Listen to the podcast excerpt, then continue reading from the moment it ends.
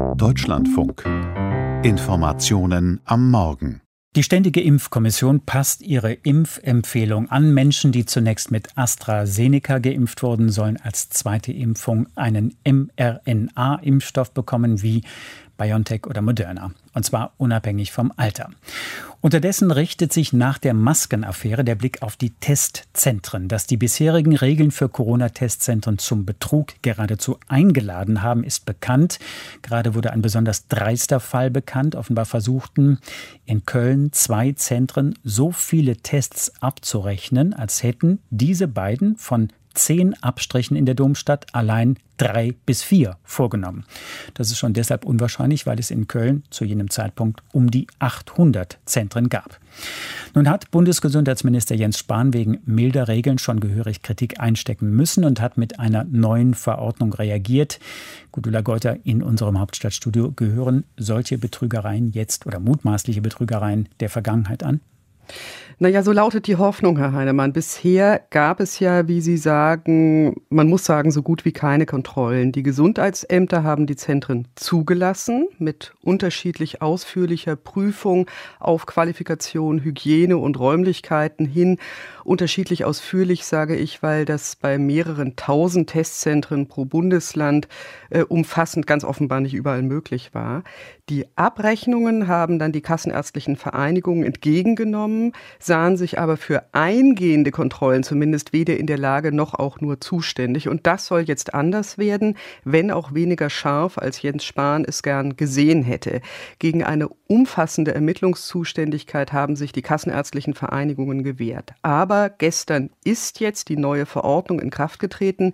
Alle Testzentren sind jetzt angeschrieben worden oder werden angeschrieben, müssen sich neu anmelden mit deutlich mehr Daten als bisher und sollen dann strenger kontrolliert werden. Wie soll das in Zukunft geprüft werden? Es ist vorgesehen, dass die kassenärztlichen Vereinigungen mit dem öffentlichen Gesundheitsdienst, das heißt also in der Regel den Gesundheitsämtern, zusammenarbeiten. Die Gesundheitsämter erfassen und liefern die Informationen darüber, wie viele Tests so ein Zentrum überhaupt machen kann. Das heißt also unter anderem die Zahl der Beschäftigten, dann die Zahl der Tests, die Zahl der positiven Meldungen sollen von den Gesundheitsämtern kommen. Und die kassenärztliche Vereinigung prüft dann, ob das plausibel ist, ob die Abrechnungen auf dieser Grund Grundlage plausibel sind und macht gegebenenfalls auch Stichproben. Und die KV, die Kassenärztliche Vereinigung, hat zum Beispiel jetzt auch, anders als zuvor, die Steuernummer, um sie dann gegebenenfalls später ans Finanzamt weiterzugeben. Haben die Gesundheitsämter nicht anderes zu tun? Ja, so ist es. In diesen Tagen kommt ja zum Beispiel noch die Forderung nach mehr Quarantänekontrollen dazu. Äh, das heißt, die Gesundheitsämter sind äh, für diese Kontrollen ein möglicher Engpass. Bei den kassenärztlichen Vereinigungen, so heißt es etwa aus Niedersachsen, sei noch gar nicht mal klar, ob man nicht eine neue Software entwickeln muss. Man müsste außerdem in wenigen Tagen mit den Prüfungen anfangen, aber es gibt noch gar keine Leitlinien, wie überhaupt geprüft werden soll. Und ähnliches jetzt für die Einführungsphase gilt auch für die Test Denn vor einer Woche wurde die neue Verordnung veröffentlicht, gestern ist sie in Kraft getreten, also auch da läuft noch nicht alles rund. Das sind einige der Schwierigkeiten. Auf der anderen Seite muss man sagen, die Aufgabe wird ja im Moment auch immer kleiner. Es gibt weniger Testzentren auch noch, als noch vor wenigen Wochen. Das liegt daran, dass eben mit den sinkenden Inzidenzen für viele Aktivitäten gar kein Test mehr nötig ist, der vorher nötig war. Es liegt außerdem an der steigenden Zahl der doppelt geimpften, die keinen Test mehr brauchen. Und man muss auch sagen, es liegt natürlich auch an der Bezahlung. Die ist ja abgesenkt worden und schon deshalb ist der Betrieb solcher Zentren weniger attraktiv. Frau Geuter, Testzentren bilden offenbar nicht die einzigen mutmaßlichen Tatorte, dass auch mit den Corona-Hilfen nicht alles mit rechten Dingen zugehen. Das konnte man schon ahnen. Aber offenbar ist auch das nicht alles.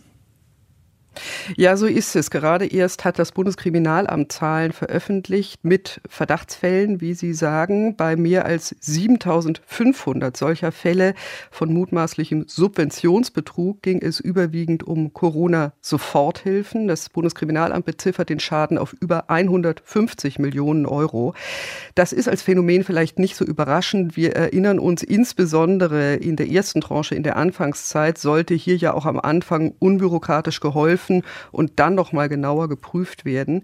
Überraschender ist ein deutlicher Anstieg beim Anlagebetrug. Auch das hat das BKA mitgeteilt.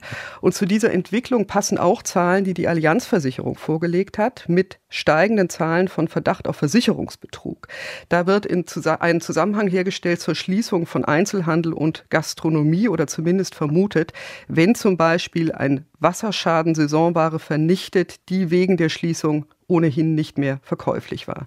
Und gleichzeitig betont der Hauptgeschäftsführer des Gesamtverbandes der deutschen Versicherungswirtschaft, Jörg Asmussen, der überwiegende Teil der Versicherungskunden sei ehrlich, auch in Krisenzeiten.